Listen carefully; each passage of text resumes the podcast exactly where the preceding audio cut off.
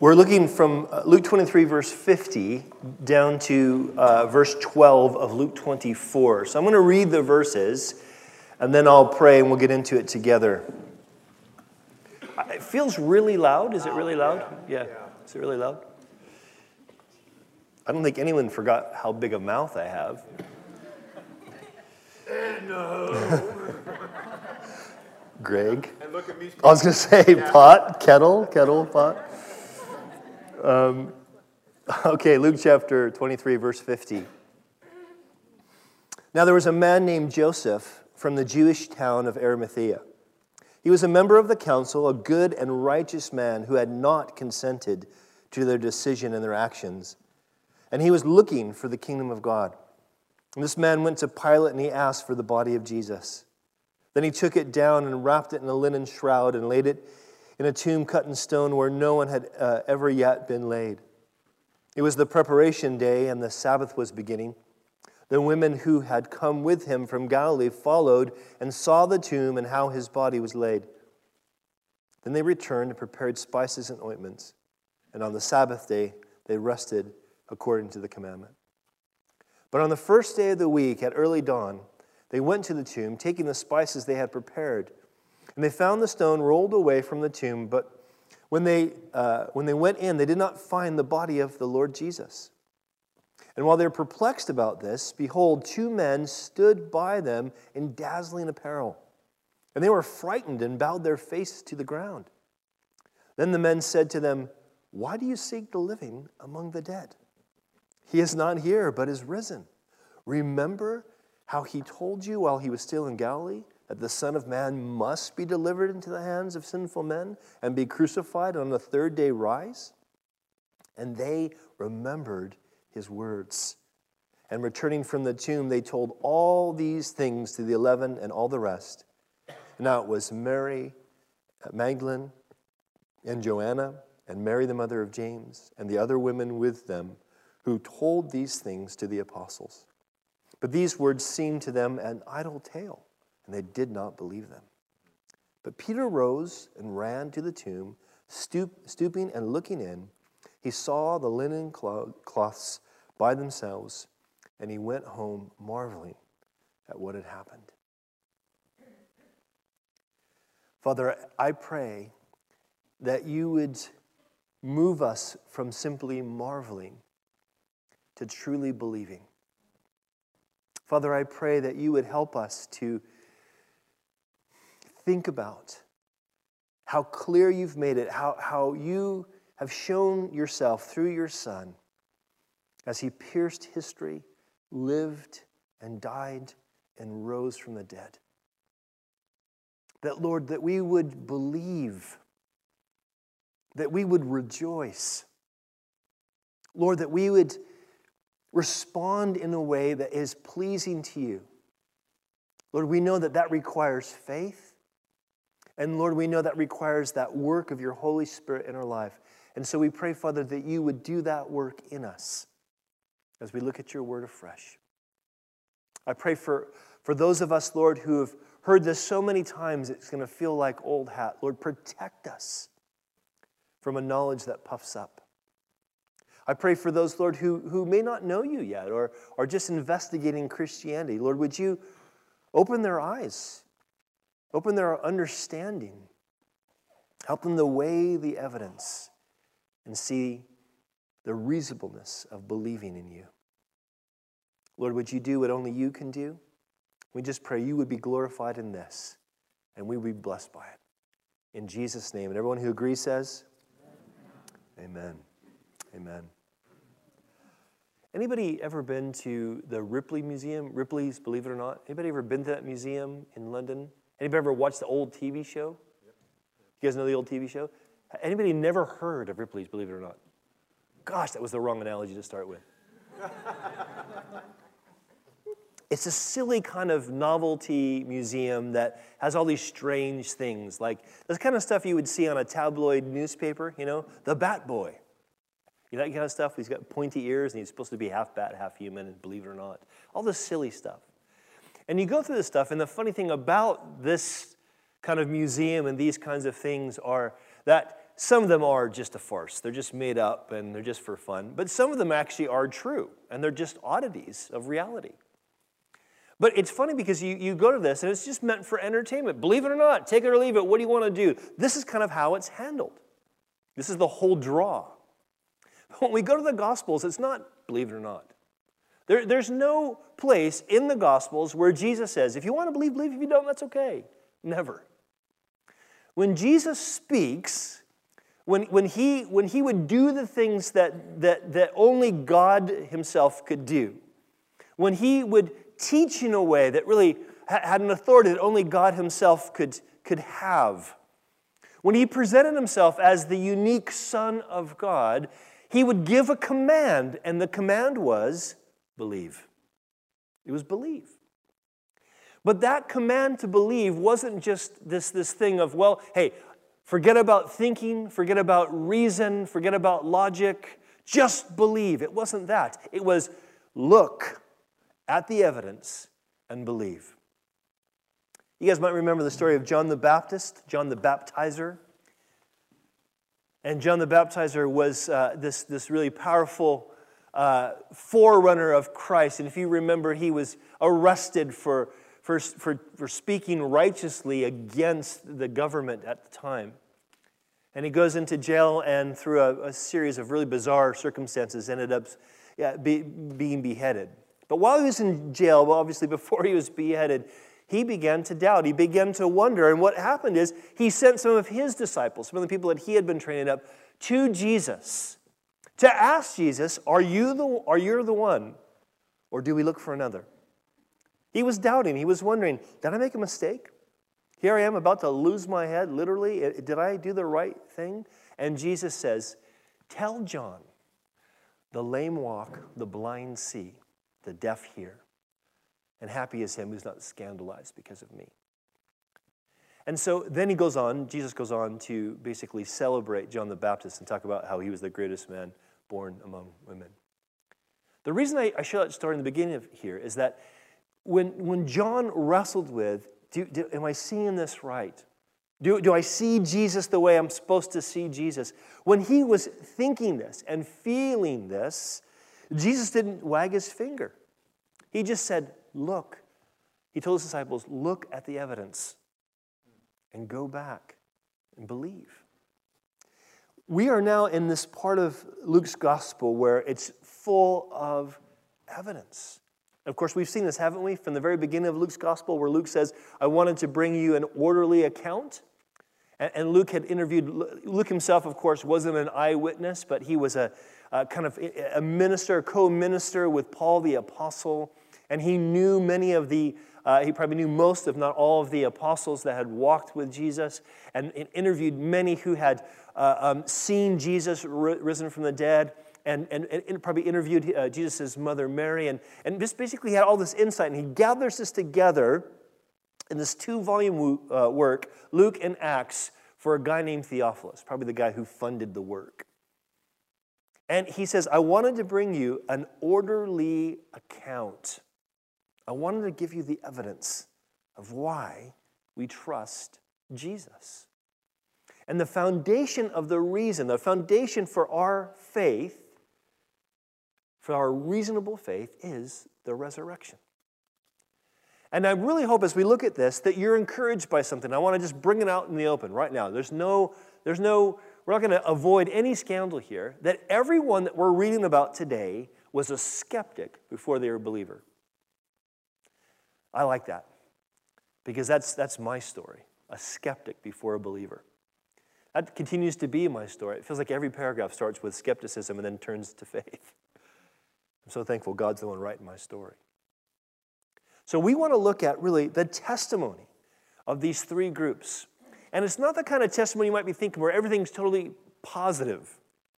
It's the testimony of three groups, you might say, or three uh, sets of skeptics. People who are wondering, is this really the Christ? Is this really Jesus, the one we're supposed to follow? And see how they began to go from skepticism to faith. So let's first look at the testimony of a righteous man, Joseph of Arimathea. Back in verse 50, here's what it says This man, Joseph, uh, Luke tells us, Luke writing to a Gentile audience makes it clear he's from this Jewish town of Arimathea. Not a big town, we don't even know for sure where it was. But, you know, he, he wants to make it clear this is Joseph from a Jewish town. Joseph is a Jew. He's a, he's a member of the council, it says. That would be what's known as the Sanhedrin, uh, or the 70 Jewish uh, men who helped uh, sort of represent the nation of Israel to uh, the Roman government. Okay, these were religious men, many of whom uh, were scholars and understood the Old Testament scriptures uh, fairly well, at least the, the traditions around the Old Testament scriptures. Luke says he was a good and righteous man who had not consented to their decision and action. And of course, this is a reference to what we looked at last week, what Ben kind of highlighted for us. They, when the council decided Jesus should be crucified, he should be handed over to the Romans and be crucified. And the idea here is he didn't consent to this. Now, now what we're seeing here about, the, oh, I should say this too, this is really important, right? It says that he was also looking for the kingdom of God. Now, now, what we see here in Luke kind of introducing us to Joseph of Arimathea, and all four Gospels talk about this guy, and we only know about him from this incident. But what, what he does in introduces him is he wants us to see that Joseph had a certain credibility to be able to testify of Jesus' life and death. And that Joseph saw, he knew that Jesus was innocent. Now, because he was on the council, he probably had enough respect with Pilate that he was able to ask for the, the body of Christ and, and uh, so, so that he could bury him. But it's also important that we say when it says he didn't consent, don't necessarily picture him there going, I don't think it's a good idea to, to crucify Jesus. There's, there's evidence that would say that maybe he wasn't even allowed to come and vote. Like they excluded him to come to the council that day. We know he's going to vote, so don't even tell Joseph we're having this meeting. So he might not even have known. And here you need to see that what he's doing here by asking for the body of Christ, the body of Jesus, to bury it, he's risking his reputation and his position on the council. And he's doing so for someone he had hoped to be the Messiah who had now been crucified. Now it's interesting because one of the things that Matthew's gospel tells us, something very specific about, two things very specific. One will be important in a second, the other's important right now. It says this Matthew says that Joseph er, was a rich man from Arimathea named Joseph, who was also, notice, a disciple of Jesus. So, what that means here is that he's not one of the 12. What it means is he was someone who was intentional about listening to what Jesus had to say. That he wanted to follow Jesus' teachings. He wanted to follow what Jesus said about the Old Testament scriptures. That's what that's a reference to. And so you can imagine that th- this was someone who, was, who, who knew, he heard how Jesus taught, he saw the miracles that Jesus did, he saw the uh, injustice of Jesus' uh, uh, trial and then execution. And he thought to himself, this was an innocent man. So what happens? In verse 52, it says, He goes to Pilate, he asks for the body of Jesus. It says, He took it down, obviously, probably not by himself, but with help. He took it down. He wrapped it in a linen, and he laid it in a tomb cut in stone where no one had ever been laid. Now, this is interesting because here's what we read in Isaiah chapter 53. Isaiah 53, famous Old Testament passage about the suffering servant. The Jews applied it to them, Israel as a nation. If you read it, and I encourage you to go back and read it, it's obviously uh, prophetic about Jesus. Here's one of the things it says listen. And they made his grave, that is, the, those around made Christ's grave, with the wicked and with a rich man in his death. And although he had done no violence and there was no deceit in his mouth. In other words, there was this prophecy that the, the Messiah, when he'd be crucified, which was something that most of the Jews were blind to, when he would suffer, he would be buried in a rich man's tomb. Now, here's interesting. We don't know, did Joseph do this on purpose? Did Joseph know this verse and think, you know what, I'm going to fulfill this. I'm going to bury him in a rich man's tomb? Who knows? That could be. It, it, even if that was, guess what? It doesn't take away the prophetic element. Because guess what? Jesus didn't make it happen. He was already dead. The, the point is this what Joseph is doing here is he's actually fulfilling what God would say. This is another sort of signpost that Jesus is that chosen king, God's chosen king that the Jews were meant to look out for. But it also makes me think about, as a disciple, as someone who knew Jesus was innocent, I wonder what he was feeling when he did this. I can see him being involved in wrapping Jesus up. I, I, can see him kind of going to this tomb, which he probably owned. This was probably a tomb that he spent uh, a lot of money on uh, being hewn out of the rock for his family. And I kind of picture him, uh, you, know, you know, as he's wrapping up Jesus, just weeping over him, mourning over the loss, just, just feeling like, you know, God, what happened?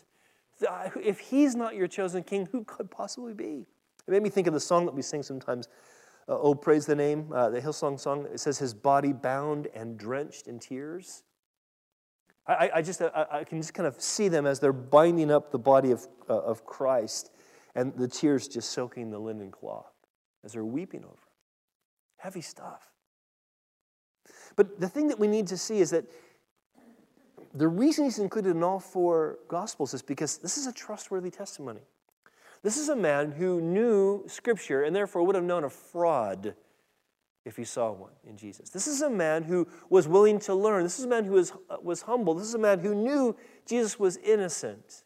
And even he didn't expect him to rise from the dead. Look what it says in verse 54. It says that uh, it was preparation day and the Sabbath was beginning. So they stopped. They put him in the tomb and they stopped. Now, the reason he does this is because Joseph is, needs to be seen as someone who is committed to the God of Israel. He was committed to what the scripture says about keeping the Sabbath for an Israelite, for the Jew. As Gentiles, we don't have to keep the Sabbath, but the Jews did. It was part of their, the, the old covenant, right? But, but here's the thing listen, this is an important aspect of what Luke is writing to Gentiles, to non Jews. Keep that in mind. Let's look at the second group the testimony of devoted women. Verse 55. It says, And the women who had come with Joseph from Galilee, they followed and they saw the tomb and how his body was laid, and they returned and prepared spices and ointments, and on the Sabbath day they rested according to the commandment. Now, you see what's happening here, right? Okay? They too are devoted to the God of Israel, okay? They're, they're in the right place. They have the wrong expectations. We'll see in a second. But, but they were devoted to the God of Israel. So that even though when they follow Joseph to the tomb and they have the spices to, to anoint his body because they expect it to be dead and be decaying, it's, it's not a pretty idea. But what they used to do uh, is they would hewn out these, uh, at least wealthy people would hewn out these uh, places of burial.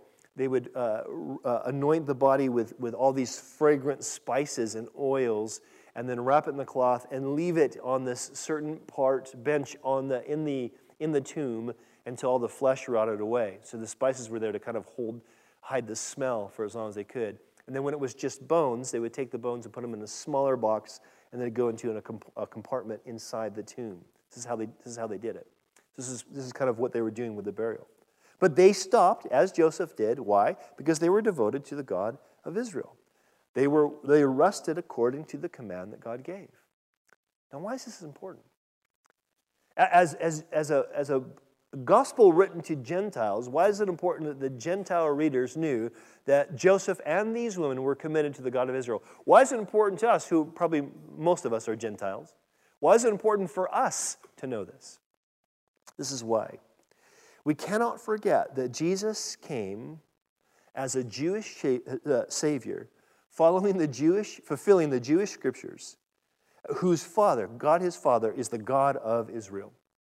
And the reason I, am saying this is important is because we see Jesus confronting the misapplication and the wrong traditions that Israel had. They had taken God's word and they had twisted it and perverted it. So he was constantly correcting traditions. The whole Sermon on the Mount is Jesus correcting Jewish traditions. But he also, in the same Sermon on the Mount, said, I did not come to break the law, but fulfill it. And the reason this is important, seriously, is because when we're talking about God, big G, God, we're not talking about someone that we can just make up our own definition. We can't just say, I think Jesus is like this, or I think Jesus is like this, or I like this kind of Jesus, or I like that kind of Jesus. Now, we do this, but we should not do this. We pick the, the hippie Jesus, or we pick the surfer guy Jesus, or we pick the harsh Jesus, or whatever we want to pick.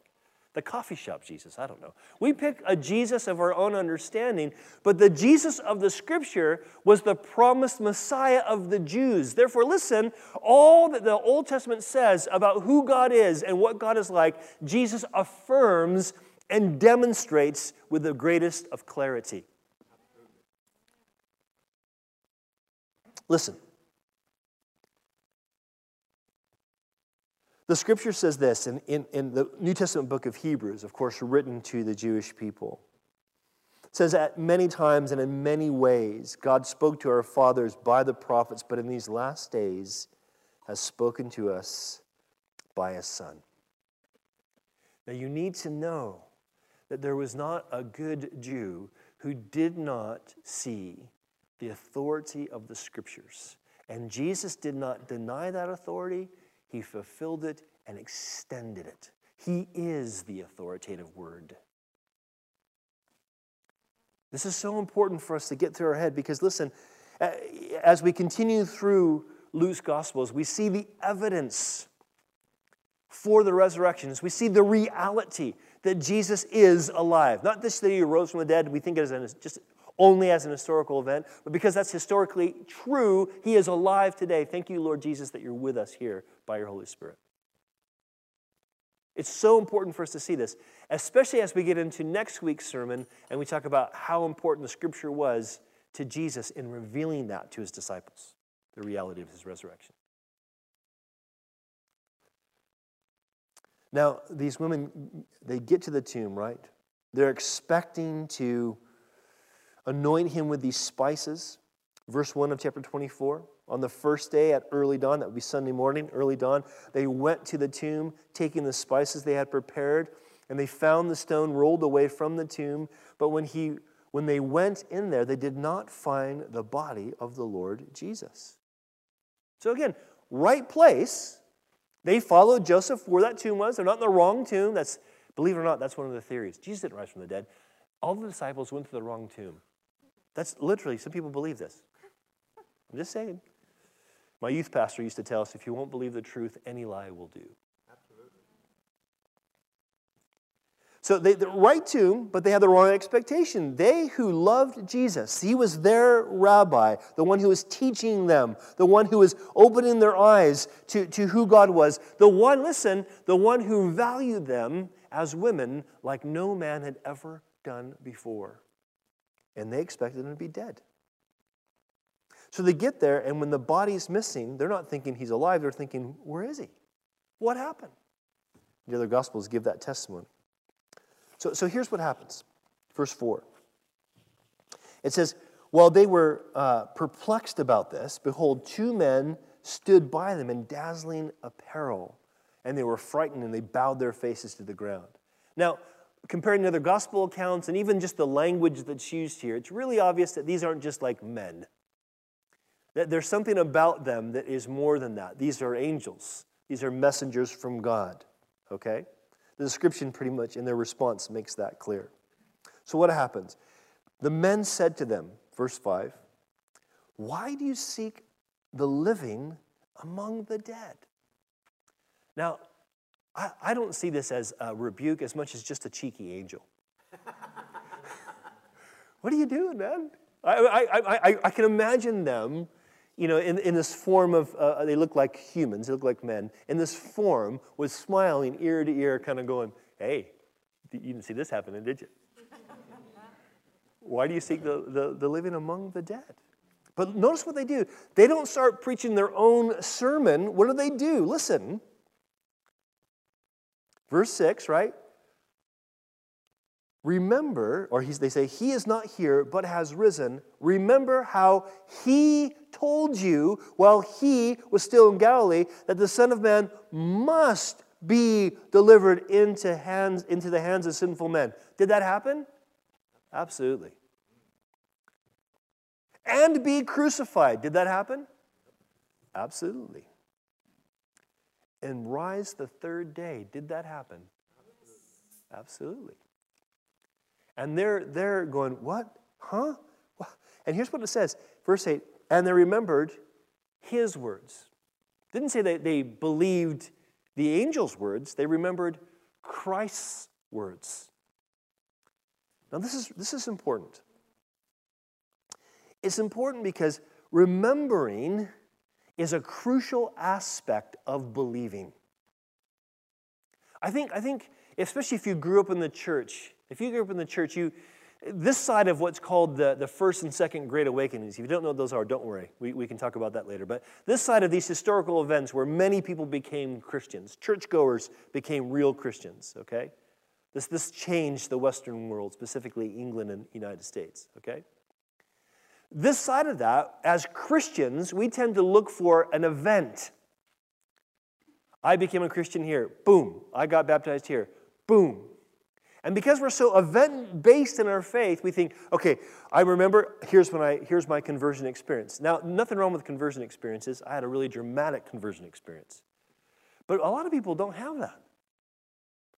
I remember I got baptized here. Boom. I remember when the first time I experienced the Holy Spirit here. Boom. And we go from experience to experience to experience. And so our faith is built on these experiences. But actually, biblical faith isn't like that.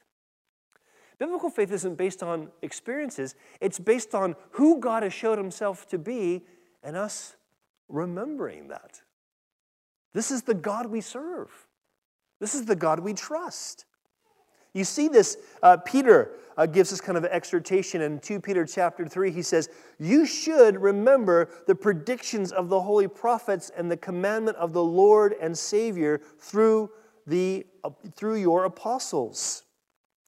Jude, the half brother of Jesus, says a similar thing. You must remember, he says, beloved, the predictions of the apostles of our Lord Jesus Christ. Interesting, in both those contexts, it's talking about how in the latter times, that is, between the time of Jesus' first coming and his second coming, what's going to happen is many people are going to, there's going to be many false teachers who will uh, creep in and deceive people. And so he's saying, listen, the way you combat that is not to throw stones at them necessarily. It's to know what God said. Remember what God says. You can go, well, that's what God said. What you're saying is wrong. That, that would you do that with everybody. You should do that with me. You should kind of just go, John said that sounds pretty good. No, you should go back to Scripture and say, this is what God says. I remember what God says. Yeah, that fits, or not so much there. I'll talk to John about that afterwards. The point is, listen, that these women, their devotion they were, they were devoted to the God of Israel. They were de- devoted to their crucified Messiah, their rabbi. They thought, we, we, maybe we were mistaken, but we still love him. And now, when they hear the truth and they remember what God has said, they are devoted to his promises. Lord, I'm committed to take you at your word. I want you to think about this too. The only evidence they had at this point was what? An empty tomb. That's it. Now, if you go to Israel, it's a cool thing to do, by the way, if you get a chance. If you go to Israel, you can go to this place called the Garden Tomb. Whether or not that's, it, it wasn't the tomb that Jesus probably uh, was uh, resurrected from, but it's a good example of what it looks like. And it's funny because I remember when I went there, we went to the Garden Tomb, we were going to have communion there. I was only like, I think it was right out of Bible college. I was like 21 years old, just about to, just starting to kind of uh, flirt with Sarah. That's the stage I was at. Sent her a really embarrassing postcard, but that's another story. and uh, I remember being there and, and sort of like feeling like I gotta poke my head in there. Like as if, what else I was gonna see? It's empty.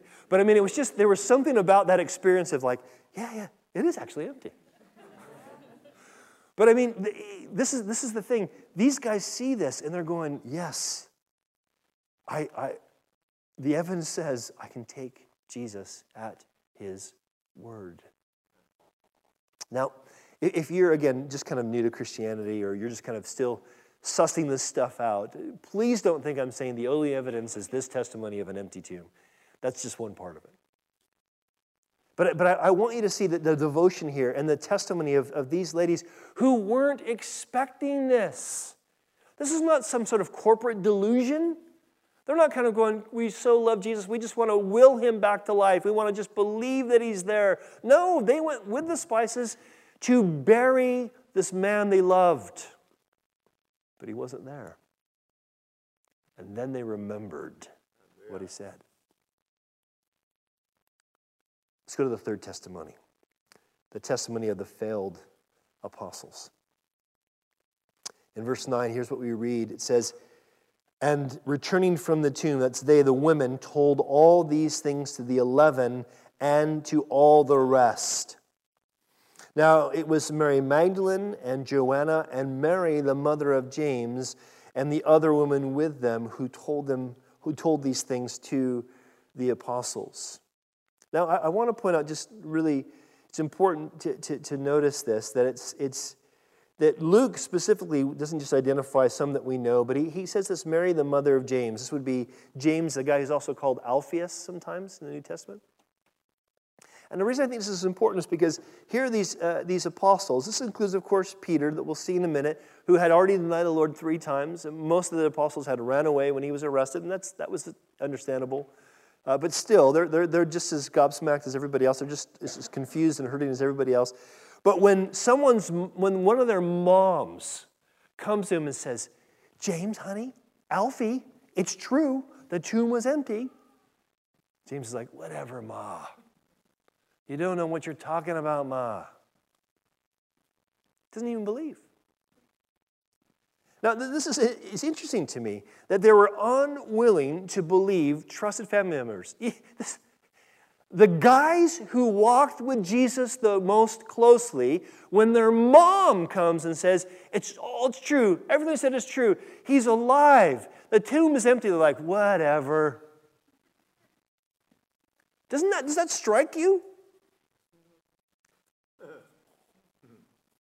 So, what happens next? We're almost done. Verse 11 says, But these words seemed to be idle tales, and they did not believe them. You're making up stories now. Now, why didn't they believe him? What was the thing that kept them from believing most? Probably this it was women bringing the testimony. Yep. Because in that day, women were only worth one woman was only was uh, I'm sorry, it took I think three women to equal one man, or was it two women and one man? I can't remember. But basically, you, what you had to say uh, in a witness of a, as a quarrel wasn't worth very much. No. Ah, you emotional women. We can't trust you. Your testimony's no good. In other words, listen, they were overly influenced, it seems, by their cultural assumptions. How about you? What cultural assumption makes the, the reality of the resurrection incredible to you, unbelievable to you? People don't rise from the dead. That doesn't actually happen. We know science has shown that no one, science proves no one rises from the dead. That's not true, by the way. No. It's because you can't prove from science if someone can or cannot rise from the dead. All it shows is guess what? It's abnormal. It's called a miracle for a reason.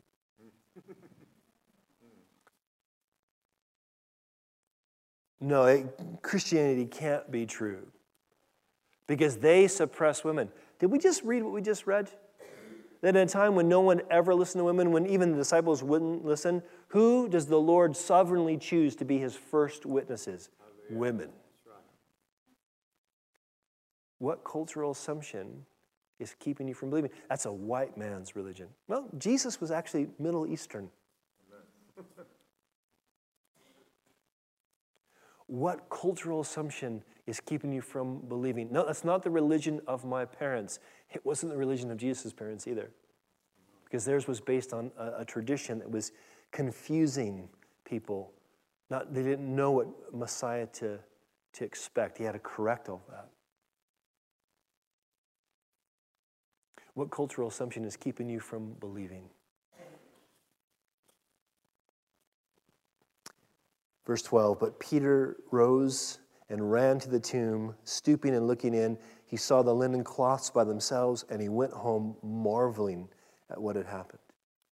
That's amazing how, how eh, I'm going to geek out a little bit here. I'm going to be a theology geek for just a second you read this, the, the, commentaries, and I don't know the Greek language. I love to study it one day, but I don't know the Greek language. But I read all these kind of study helps that say this Greek word is this, and these, the scholar says this. And it's amazing how much debate is over the meaning of this word marveling. now, seriously, because they, some people say, oh, this is him just marveling how wonderful it is that Jesus is now risen from the dead. Others are going, there's no belief in this marveling whatsoever. There's just all this debate about it. But the word, here's what the word actually means it means you're just marveling, like, oh, I don't know what to make of this. I, I, don't, I don't know what's happening here. This is beyond what I imagined. I don't know if this is true or not true. It's just, but it is what it is. The tomb is empty. And I wonder if it's a situation where Peter's wondering do I dare hope this is true? Do I dare hope that the Jesus that I denied three times has actually come back from the dead?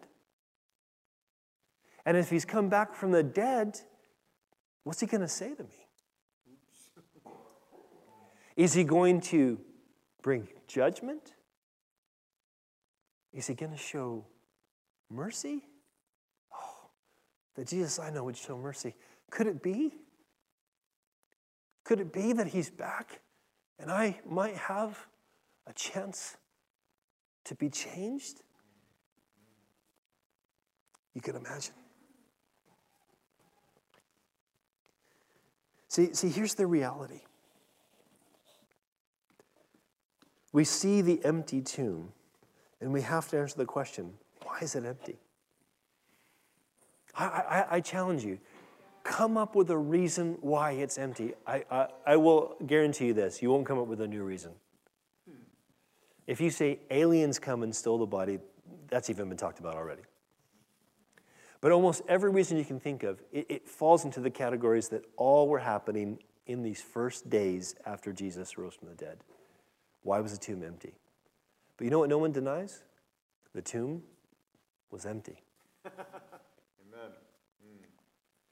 And the tomb was empty because Jesus rose from the dead. And because Jesus rose from the dead, we can have a living hope. So let me challenge you with a couple things. Let's, let's respond to this, okay? Um, uh, this is maybe first for you who you guys who are just kind of seeking this stuff out. You're just kind of considering Christianity, okay? What would it take to make the reality of Jesus' resurrection credible to you? What would it take? I, I mean this. Uh, this is not a this is not a challenge in the way I'm saying, I dare you to come up with something. This is a, a real, legitimate question. What would it take? What would you need to happen? I want you to think about that. I challenge you to think about that and answer that question. What would I need to happen? What would have to happen? And if you think you have an answer, please share it with me. I'd love to talk to you about it. For those of you who are already Jesus followers, how might your prayer life look different if you remembered that Jesus is actually alive? I mean, I, I, know we all, of course, we know Jesus is alive. Of course, this is why we pray. But let's be honest. Sometimes we're praying to what? To whatever might be out there. Sometimes when we pray, we pray because we know we should say our prayers. Sometimes when we pray, we're, we're kind of we might say, I'm praying this in Jesus' name, but that's just the formula we were taught. What might happen if we actually prayed, remembering we're praying to our God who showed himself on this earth and is alive and is active in our lives, even as we're praying and through our prayers in the lives of others? what might happen? The tomb is empty. Jesus is alive. What are we going to do with it? Father, we thank you so much that it's by your power that you raised Jesus from the dead, and it's that same power that has made us alive in Jesus. It's that same power that is changing us from the inside out. Father, I pray you would make us as Jesus followers more credible. Lord, we, we don't have to be perfect people to, to, to have a good testimony. We just have to be those that are willing to remember who you are and what you've done and to testify of that. And Father, I pray for anyone here who doesn't yet know you, Lord. I pray that you might do for them what you did for us. Bring them to that saving knowledge, that place that they see you as you are. Please, Lord, we pray this in Jesus' name. Amen.